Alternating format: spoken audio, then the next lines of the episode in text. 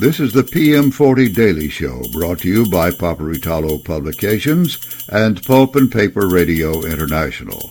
And now, stand by for today's PM40 update.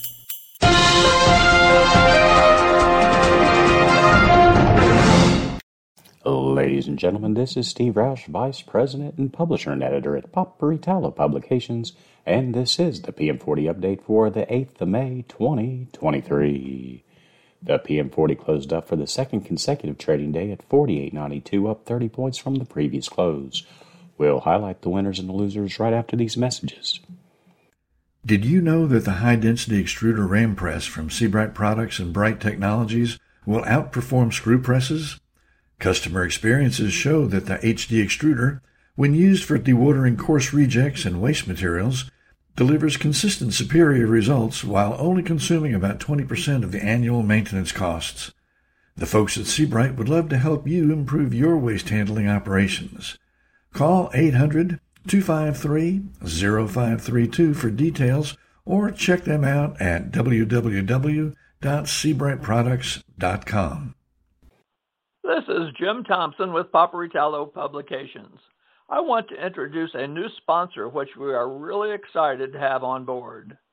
The NOREXECO Exchange is a regulated marketplace exchange for pulp and paper futures contracts. Today we are talking with Miles Cohen, NOREXECO's North American consultant. Miles, what does NOREXECO do for the pulp and paper industry? NOREXECO offers trading in cash-settled financial futures. No physical delivery involved. These instruments are used to manage price risk for paper mills that use pulp as feedstock. While NOREXECO has been doing this for some time with European, South American, and Asian mill groups, they now have expanded in North America with a representative located here. Me, Miles Cohen. Reach me at 803-807-8923. That's 803-807-8923, or visit NOREXECO at norexeco.com. That's NOREXECO.com. And we're back. The top gainer for the day was IT Tech Packaging, which closed at 50 cents, up 4.8%. Boise Cascade also gained, closing up 4.2% at $73.14. Other winners were Glatfelter, West Fraser, and Louisiana Pacific. The day's biggest decliner was Rainier Advanced Materials, which closed at $5.54, down 1.8%.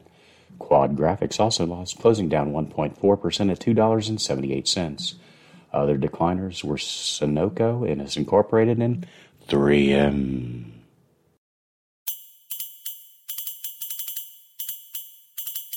You've been listening to the PM40 Daily Show. This PM40 update has been provided only as a courtesy to our listeners. Nothing said here is to be construed as financial advice. Always consult with a financial professional before taking action on market data from any source.